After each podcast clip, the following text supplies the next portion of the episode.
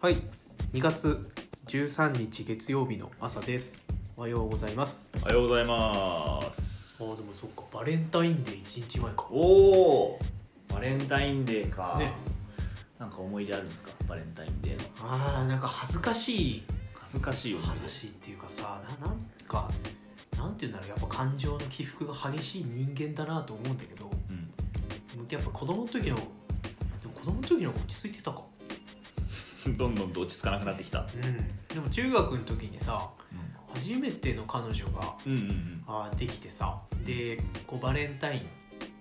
ンのチョコをもらえるかどうかみたいななんかそわそわうんうんうんしますよねするじゃん、うんでバスで登校してたんだけどさなんていうの俺の方がえーっと学校に近いから後から乗って先に降りるみたいなうんで彼女とあと俺の後輩がうんいたんだけど部活のうんはその後に降りてちょっとなんか2人で歩く時間があったらしいのよ、うんその家の方向的にねうんでなんかそこはなんか仲いいっぽいなみたいなの知ってて、うんでなんかこうその後輩がさ水木さんの彼女さん、まあ、そんな言い方しないまるまるさんだけどさ、から「チョコもらいました」って言われてうんえ「水木さんもらいました」俺まだもらってないの おおでさあでもある意味素直なのかな俺めっちゃキレてさ素直っすねそれは確かにな素んか直にす切れたお覚えてるその何廊下の端っこにこうかなんていうの壁つけて座ってさ「なんでだよ!」みたいなそうそううんなんかいっぱい後輩とかその同級生とかいると「おふざけんなよ!」みたいな言ってたなーっていうなんかこう悲しえいそれ結局もらえなかったあもらえたもらえたあーなんかもらったらさ、うんチョコを一回溶かして固めたみたいな、おおまあありがちですけど、なんね、かあんま美味しくもなかったし、うんだからそいそいつが何もらったのか知らないけど、うんえなんで俺のがあったのという、まあまあ思いますよそうそうそういや緊張したんじゃないですか逆にああどうでもいいやつからこう渡していくみたいなまあな、うん別れたからどうでもいいけど なそうっすねバレンタインデーか特にないな本当に特にないですねもらったことあるでしょもらったことはありますよでしょうん、ということで彼女にね高2の時彼女にもらって、まあ、1週間後に振られたんですけどええいやそうそうそう怖いもらって1週間後に振られましたね怖い話そういえばそうだったわえ何その話いやいやもう文字通りもう怖くないもうオチは言いましたけどもなんでいやいやまあでもぎ義務チョコじゃないですか義務チョコまあ付き合ってるじゃんもうその時点では付き合ってるんでえでもその時じゃあ調子良くなかったのうーん俺は悪くないと思ってたんですけどねうわ一番しんどいやつじゃんうんしんどかったなあれは勘違い野郎じゃん勘違い野郎でしたよとんだ勘違い野郎でしたよ 俺はしんどいそうとかねうんそれ以来ないかそれが最後ぐらいですねこうちゃんとチョコをもらったのはその後かはなんか塾の生徒ああいいそあうそういうのも講いい師やってたんでいいねそうその本当に一人だけくれたんですけど本当にその子が一番こう念なん念を込めて教えてたあー女の子が感謝そうなんか無口な子であんまり俺にこうガヤガヤガヤ言ってくるような子ではなかったんですけどなんかその日だけこう入ってもらったりして、えーいい子だそうあとわ私がそのニュージーランド行くから塾辞めるっていう日あーもお手紙くれてえー、すごいそうそうそうでお手紙破返って捨すてたと破って捨てたいやもう大目の切前で目のに前今も大切に 目の前で破って捨てた何なんですか 何なんですか俺の思い出をそうやって良くない方向で修正して暖炉にくべたハえーいやいや違うリーハリー・ポッターみたいなです暖炉に不圧からのあれを違う違いますよちゃんともう大切にね今も撮ってますけどいやでもなんか俺も返事書かなきゃと思ってそうなんか、ま、ラストラスト前ぐらいのところでもらったんですよああラスト前その授業のラストそう前最後から2回目ぐらいの時にもらって最後の授業の時にじゃあ返さなきゃと思って、うんうんうんすごいあちゃんと私も書いて入って渡そうとしたらいらないって言っては帰っちゃったっていうあれはどういうことだったんだろうっていう説明してほしい、うんそうそうそうあのいらないは何だったんだろうと、いらないってうん、いらないって言っていらないってマジ何そういまだに意味がわからないんですけどなんかそういうその手紙どうしたのえ今も大切に取ってますよ本当にあーでもどっかにはあるんじゃないちでょすちか、ょちょね、か和樹が書いた方だあ俺俺のはいなんで取った そ取っれなんたか捨てるのもあれじゃないですかなんか多分どっかにあるんじゃないですかねすご多い分その手紙みんなからもらった手紙ボックスみたいなのが多あ分の入っ和樹てるの手紙があるんで俺の手紙も入ってますうん懐かしいだからその子のことはいまだに覚えてますねだから確かに逆に印象に残るね、うんうんそうそうそうそうそうその子ああ大学生かそろそろみたいなあ思いますねあ俺なんか塾講ちょっとだけやっててさ、うん塾講っていうのはあれまあなんかあでも塾講かなんかマンツーマンのうんうんうんその場所行ってその子も来て教えるみたいな,、えなんかななどこのだったか忘れたけーど、うんうんやっててさうん印象深い子がいてさうん男の子だったんだけど、中2か中3ぐらいで眼鏡かけたさなんか、なんていうのかないかにも運動できなそうな、うんうんうんうんうん中学の頃イケてない芸人に未来に出そうなはいはいはいうんうんうん芸人になったとしてはいはいはい売れたらうん感じの子だったんだけどあんまりこう勉強もちょっと得意じゃなくて さなんうんていう説明まあ俺の説明が下手なんだろうね、まあ、大前提ねうんそれも含めてなかなかこう進みがはいはいあー悪くてあとこう眠くなっちゃうみたいでさ、よくこうこうなんていうのカクカクしちゃってて、ああちょっと、みたいな、うんでああすいませんみたいなのがよくあってさでなんていうの眠気覚ます意味でもさちょっとトイレ行ってきますってうんう言んって、じゃあ10分15分帰ってこなくてさ、うんあれと思って開けたらさ寝てた わトイレでそういやこの前話した、トイレうんで、寝てさ座ってねうん、そうああ座ったよあのちゃんと寝てたあああそうのさ下ろしてなかったからああはいの本当に寝ようとして寝てた ああそうあと思ってすごいですね鍵かけてなかったんだけどうん あー甘いっすねそう爪の甘さはあったけど爪の甘さありますしっねかり寝てたわ、うん懐かしいわえーいやでもなんであんな中学校の時眠かったのかなと思いますけどねすっごい眠かったんですよ中学校の時とにかく眠くてだから親に注意されるぐらい寝てましたもんねお前寝すぎだみたいないなんでわかんの親やだって親の前で寝てますからねあそのだってもう帰ってきて部活から帰ってきてそう6時とかに帰ってきたらまず一旦寝てえ7時ー、まで、でご飯食べてでもう一回寝てえー、で課題やって寝るみたいなとにかく寝ててなんであんな眠かったんだろうってすごい思うぐらいあれは授業態度とかは寝てたそれはいや授業はちゃんと起きてましあたそうだからその分をねなるほちどゃんと家で寝てたっていあー授業中寝てたなううわヤンキーじゃないですかえでも俺オール5だからえー、すごいっすねあそうなんですかオール5だから俺高校の評点も4.8とかな3年間でえー、すごいでも寝てたしへー内職してたからめちゃくちゃ腹立つ生徒だったと思うよ そうですねなんだよ点こいつみたいな点は取ってきやがるみたいなちゃんとするからうーんだから点数が取れるからお前の話は聞かないっていうつもり で最悪っすね 超嫌っすね寝てたし、えー、受ける意味ねえなと思う授業やっぱ受けたくねえじゃんまあまあそうですね、うん そうですねっていうか、うん、そこはやっぱ技量もありますからね先生側のそうこう魅力的な授業できるかそうそううん俊之先生の世界史はもうかぶりついて受けてたしやっあぱり串引き先生の古文漢文は寝て たしずっと寝てたしーうんうんそうですねそういうのありますね確かに、うん怖くて寝れなかった授業とかもあるけどねああ忠信先生とかねあ忠信先生数学面白かったからあああそうなんのだ人の数学は面白い、えー順序立ててるしうんうんうんあそうなんだえーあそうかなんでこの話になったんでしたっけバレンタインデーだバレンタインデーねあーバレンタインかうん複数個もらったこととかある1個じゃなくてあのみ何人か何人かあー何人かからはありますよあいいなあそれはあのあれですよ友達みたいな感じえでー、いいなうんうんあうんそうそう俺そうらも絶対数少ないからさいやああそうかで高校で高校でないないないなんかあったんですか、まあ、だ大大声で悪口言うような人ですそもんうだっねて坊主で眼鏡で裸足で歩いてたの チョコではないでしょチョコではないですよね羊羹とかようか甘甘納豆とかしか言っそうですね確かにそれはチョコをあげる対象ではないですねボロ確実にボロだったしさうんうんうん私はもう自分から声かけてましたからねたいやそうそういうタイプちゃんとしてんなそうそうそううあのロビー活動をしてそうちゃんと前日からロロビー活動をしてそうくれよと頼むねって言っていいなそそうういうそういう学生時代が良かったなう俺もねんまあそれはそれで確かにちょっと充実した男子学生ですねねうんめっちゃい男いじゃん子高校生確かに確か友達からとかもらってみたかったなにうんまあなんかねちょっと友達からもらってドキッとしたりとかねあーそういうのもやっぱあったりするわけですよどどっちだみたいなうんうんそうそうそうそうそうそそれなんうですよ中身で分かったりするいやーそういうわけでもないですけどまあ私が勝手に思ってるだけですからねそれは私の妄想上の話なんで そうあれですけどまあそんなこともあったりといいなかあねちょっと大学ぐらいからなくなりましたねそういうのも確かにそうクラスというのがなくなってたんでそうだねそうなんか2月14日を意識するっていう感じでもないもんねそうですね2月14日テストだったことしか覚えてないですねあそうだそうなんか俺前の日にあの俺ん家になんか韓国人の留学生の女の子が遊びに来てえそう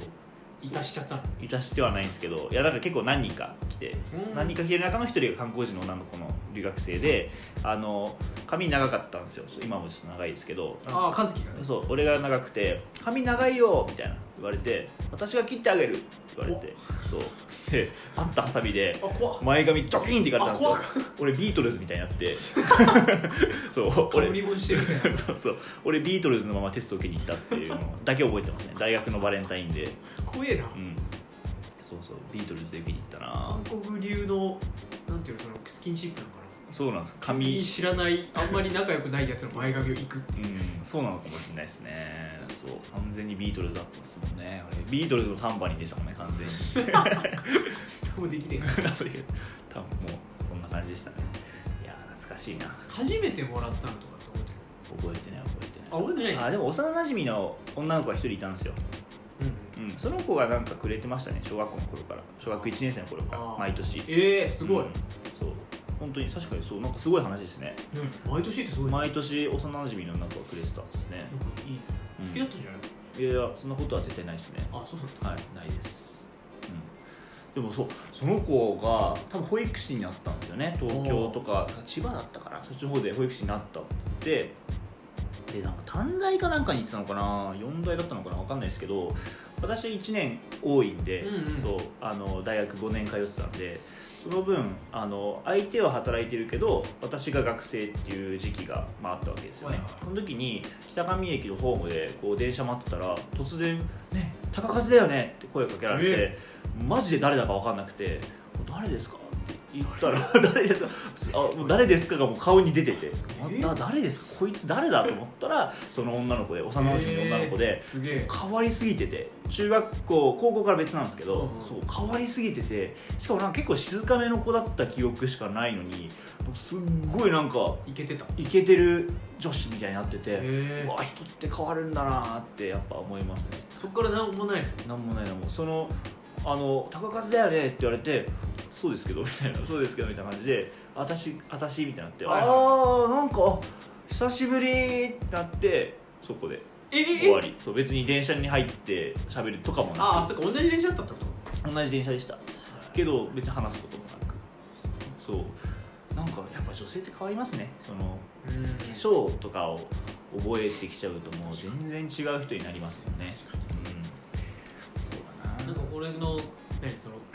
何何個前か忘れたけどさ俺のその前の職場の友達がうん来てみたいな家に来てくれてって言って、うそのなんか彼女できたんだよみたいな話をしててさ、へーなんかあー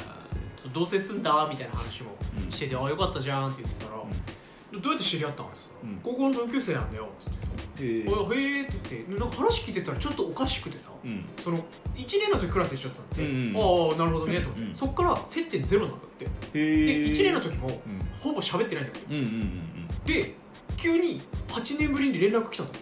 それ怖くないですそうかそうそうそうえどういうこと急になんか LINE 来たらしくてでなんか LINE 来たっていうのも、うんそのまあ、アカウント変わったりするじゃん、うんだからその子が持ってたのは前のそいつのアカウントで、うんなんか返信返ってこないっていうのを、まあ、なんか共通の友人にう、んうんあいつから返信なんか送ったんで返ってこないんだよねみたいな話して、うんそいつが俺のその友達にうん言ってくれて、うんなんかあの子がお前に送ったらしいけどアカウント違うみたいでって言ったら、でそいつも「あじゃあアカウント教えていいよ」って言ってうんつながって、で来たその LINE が「釜石大観音行きたいんだけどどういうこと8年ぶりだよ はいはいほぼ接点ない人うにんうん「でえっ?」ってなっちゃううんでそいつも「えーみたいな返したら「うん鎌倉の大仏も行きたいんだ」って言はってで「お俺と?」みたいになったら「うんうんうんそう」って言って。でも一緒に行ったんだって あ怖い話じゃないですかそれ怖いでなんかなんか付き合うことになってみたいななななななんですかそれわかんないわかんないで俺もその彼えおそれお前おかしいぞってう言んって、おかしいですよななんでか聞いたのって言っうんて、いや聞いてるって言なんで聞かないんですかってでい確かに言われたら柿さんに言われたら気になるな みたいな違う違う違う違う最初に最初に気になったから怖いっすそれね8年ぶりに急に連絡えしてどういうことそれなんなんですかね何か文脈がないとおかしいえ話ですよねそうそうそうそう全く高校の時すげえ大仏が好きだったとかなんかそういうでもなんでじゃあここここにみたいな、うん話もあるしうんへえでもまあそういうのもあるんだなと思っていわゆるそのこう同級生パターンみたいなあーまあそういうのはあるでしょう久しねぶりに連絡来てうん会ってみたらよかったうんうんうんなんかまあ、実際やっぱいい人みたいだから、うんうんそれはいいんだろうけうんど、うんうんでも怖いっすねそう世にもは始まりが奇妙なうん、始まりが怖すぎる何それなんですかって言われて8年ぶりに急に連絡して大仏を見に来ました怖いななんかそうなんだ感じもあるかもよそうっすねあでもなんかテンション上がりませんなん上がかる上がる全然会ってなかった人が突然 LINE が来るといやわかるテわンション上がりますよね誰か送ってくんねえかなこれ聞いてね奇跡的な出会いでこれ聞いてさ送ってあげようあ男はいいわもうどこはいいっすねそう女の子からね突然 LINE が来るのはちょっとこうテンション上がっちゃうな募集中ですねね LINE なんか売られんだろう アカウント なあ違う違うそのえツボ的なさ あーあ地図とかねでも普通そういうのって大体マルチ商法ですからねその突然の連絡みたいなのはそうそうそうそれちょっと疑うよねうんうんうんうんいや大体それっすよもう観音様の前でマルチ商法言いつけられるのかなみたい なこの数珠いいわ ーそうっすね観音様2倍見えるわーみたいない やそれそれ 乱視じゃないです か乱視いやそうなんだまあそういう出会いもあるのかあるよあー楽しみだな趣味だなーっうつって、ん楽しみ楽しみ逆にそういう出会いでもないとねないですからねどどういう人がタイプなの俺聞いたことないよそれはへよく笑う人ですねえなんかすごい面白いこととか言いたいじゃないですかそのいあー言えるかどうかで言いたいじゃないですか、はい頑張って言うじゃないですかですごいこう冷められるとすごいなんかえってなるじゃないですかなんか怖いってなるじゃないですかだからちっちゃいことでもすごい笑う子が好きですはいなんですかそうですうかんはいまあ誰も興味がないことをね確かに話しましたけれども聞いてもらえた方が俺のさっき全然聞いてくんなくてさうん、マジで俺の話全然聞いて ないんだよ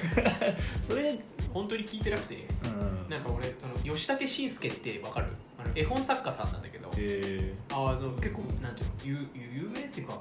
なんかね結構その哲学っていうか心理的なことを、ーうんちっちゃい女の子主人公にして書くうんうんうんことが多くて、うん俺好きでさ何冊か持ってんだけど、その中になんかなんだっけな暑いなら脱げばいいじゃないみたいな題名の本があって、おーうん要は何その辛いなら休めばいいじゃないとか、うんうんうんあのお腹が空いたなら食べればいいじゃないみたいな、うんそういうのがこう見開きでどんどん出出てくるみたいな感じで、でそれでなんていうのその喫茶店で男性と女性が向かい合って多分付き合ってたのね、うんでコーヒーとなんていうのそのミルクとかなんかスプーンみたいなのがあってでこう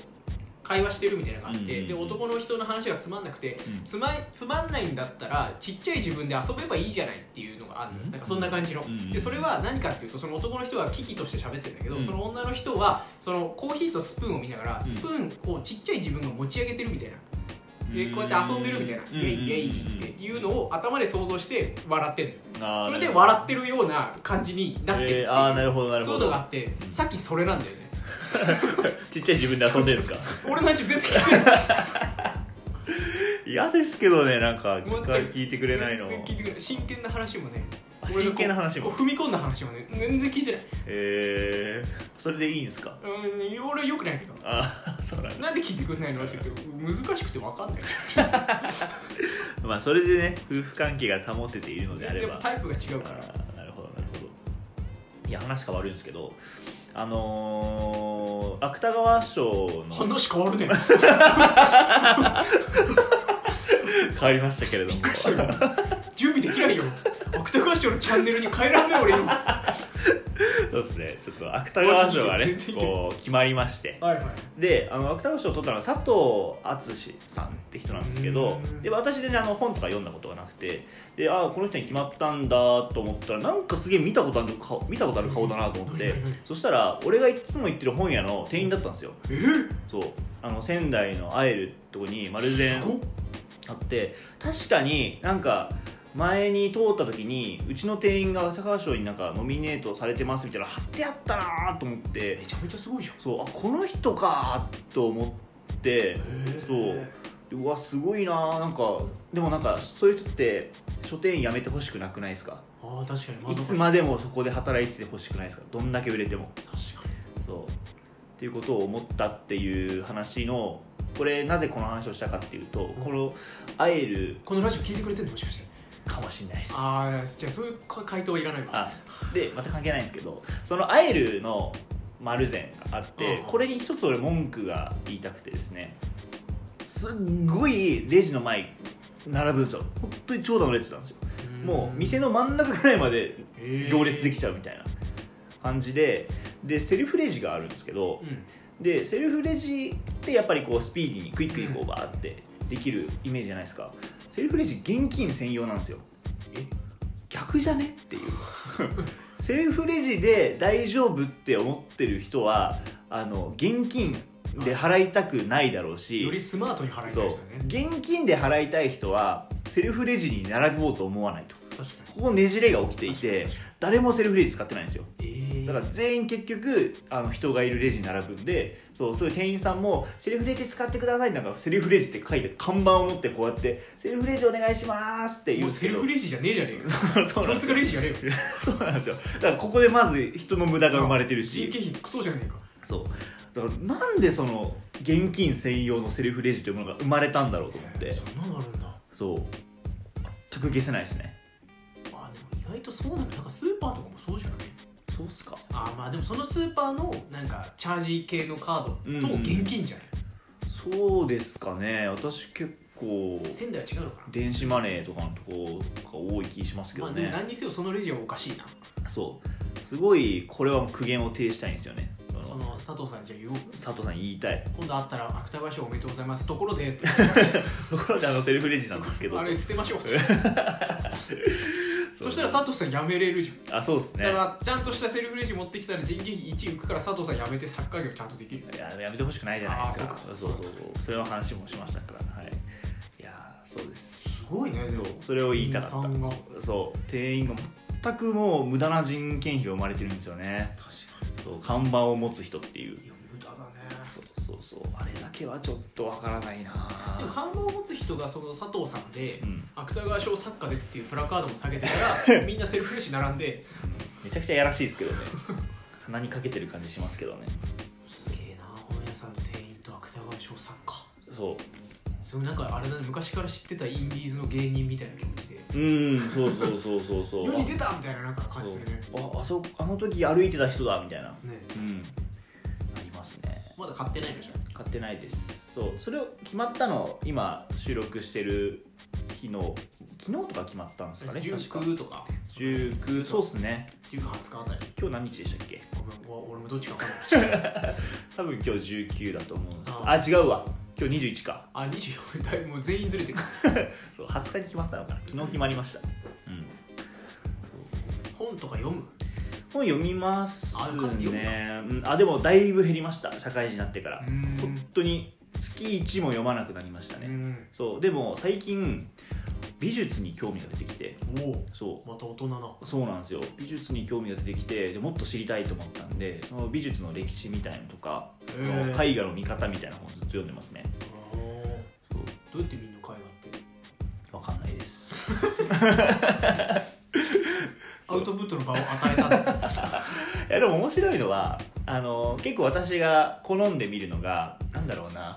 えーっと15世紀とか16世紀ぐらいの絵を見るのが結構好きなんですけどへ、ーキリスト教がバックグラウンドにあるみたいな絵を見るのが好きはあではあこれなぜかというとんなんだろうなシンボルみたいなのがあるんですよシンプルあの例えばなんかすごい人があのでっかい裸の男がいてはいはいこの何かを持ってるからこれはこの神様だって分かるみたいなはあはあそうなんだろうなそのただのおっさんに見える人が誰かを特定するためになんかこうモチーフとかシンボルみたいなのを持たせたり登場させたりするんですよ、あとはなんかこう、えー、と良くないことのモチーフとしてこう猫が描かれてるみはたいいはないなはんいかはいあるね突然出てくるこの猫は何を意味しているんだろうとかなんでこれリンゴ持ってるんだろうとかあーなんか桜も持ってるこれどんな意味があるんだろうとかを考えるのがすごい好きなんですよあそうだから本当の見方がどうなのかわかんないですけど解釈でもそう含解めて釈あそうです解釈を自分の中で考えるのがすごい好きーあこれって何なんだろうとそうそうそうどういう意味があるんだろうみたいなあそうーそれを考えるのが好きですねあ確かにそうやってみたらちょっと面白いうんうんうんうんそうそうそう絵とか全然ねうん全然だよそうっすかあんまり美術館に足を運ぶことはないあれでもなんか最近なんか記憶があるぞなんだこれ やばい俺の記憶に俺が今操作されやたばいやばいやばいですねなんだろうなんなんでだああーあれかもなんかねその仕事の関係で、うんあの服のデザイナーさん、はいはいはい世界的に有名な皆川明さんうんミナペル・ホネンだったかなっていうブランドやってんだけど、へーこれめちゃくちゃすごいみたいで、うんもうなんか世界中のおば様うんおをーマダム要がはそうそう女性向けの、うんその人は男性なんだけど、うん女性向けのそういうなんていうのすごいファンがいっぱいついたブランドがあってでその人がなんか青森で、えそうーいうなんていうの美術館全部もうほとんどその人にうんうんの展示品でうんこう歴史を紐解きながら、うんあーそのブランドの流星をこう追うみたいうんうんうんなのがあって、それに行ってそこはあの結論から言うとめちゃくちゃ良かったんだけど、え正直あの8割ぐらいよくわかんないのやっぱり、ーうんうんまあそうですよねそうなんていうのその服ってやっぱ機能性とかでも見ちゃってるから、うんうんそこのデザイン性って言われてもうんわかんないんだけど、うんでもその皆川さんが作ったいっぱいそういうななんていうのかなその何かこう雪の結晶のモチーフみたいなとかがうんいっぱいその、えーそうデザインとして、うんこれが何年にできたこの柄です、うんうでんその柄を使って服作るそのうんう柄んうんでやってるからさ、うんうんっていうのがあってさで良かったとこが最初に良かったのがあのねなんていうのかなドーム状の結構広い半径何メートル20メートルぐらいなのかな、うんふわーってこう円状の、うんなんていうのその屋内のうんうんうんスペースがあって、うんそこにその皆川さんがデザインした服が1000着ぐらい先着壁にえザーってこう全部360度そのデザインした洋服、えーうんで全部柄違うのすごいですねそう1000個柄があるってことですねすごいんだよこれがもう圧巻なのへーで分かんないけど、ん自分が好きなの見つけるの楽しいああそれはなんかありそうですね確かあにどれどれだろうみたいな、うんうんうんすげえなんかそれ楽しかったなっていうのが一個とあと最後の展示品が俺うん本当に感動したんだけど、うんその皆川さんの服って多分半世紀ぐらい着れるのよ丈夫なんだそう結構へえすげえすんだよ2桁万円ぐらいするんだけどうわすごいもうコートとかは本当に20とかもうわ売ってたわうんするんだけどでもそのミナペルホネンのうん服を買いたいがために働いてる人っていうのは世界中にいっぱいいるっていうそういうのそのブランドみたいなさだからそのその服と共に生きてきた一視聴者さんうんうんあ視聴者じゃねえ消費者うんさんにこうスポットを当てて、うんその方と服このブランドの思い出うんみたいなのがその実際の服と一緒にこう飾られてるうんどういうことその真っ黒の部屋なんだけど、うんそこにこうなんていうの石石っていうかさ、なうんなんつう大理石みたいなのと、服うんの展示があってその方が実際多分借りたんだろうねその方の服うんとそのエピソードああなるほどなるほそどれへがこうダーッと迷路みたいにうんいっぱいあってさ、えこの服一着の持つ力っていうのがあー確かにすごくてさ、うんなんか一番最初の展示めちゃくちゃ覚えてるわそのねイギリスに、えー、と働きに行ったその人も多分デザインかなんか学びに行ったんだよ、うんそれ留学して、うんなんとかあの拙い英語でみたいな方だったんだけど、その仕事に忙殺されてうまくいかないし、うんうんでその時お気に入りのその皆川さんのコートをうん羽織ってそのデザインの自分の会社からなんか地下鉄で家に帰る途中みたいなので座って疲れたはーってなってたら、うん隣に座ったその英国人のおばあさんが「とっても素敵なコートね」って言ってくれたんだって、へーそれがなんか嬉しくって、うんうんその自分が身にまとってる大好きなものを人に褒めてもらえる、うんうんうん要はデザイン自分もそういう仕事してるかうら、だんからそれでまた頑張ろうと思って今もやれてますって言ってそれが30年前のことなのようんへえうわすごいなーとかあとあのお母さんが、あの着てた多分水色だったかなそれもまだコートっていうかその羽織るアウターみたいなやつだったんだけど、あの娘が生まれる前から着てましたうんうんで娘が生まれてその大事な日はうん必ずこれを着てうん行ってました、授業参観とかうんそのななんていうのその冬のなんていうのその行事みたいなのでうん必ずこれで行ってました、で娘が大きくなって小学校終わるその卒業式の日に娘から「いつか私が大きくなったらお母さんがいつも着てたあのコートを私にちょうだいね」って言われましためちゃめちゃいい話じゃないですうかーわいいなーとか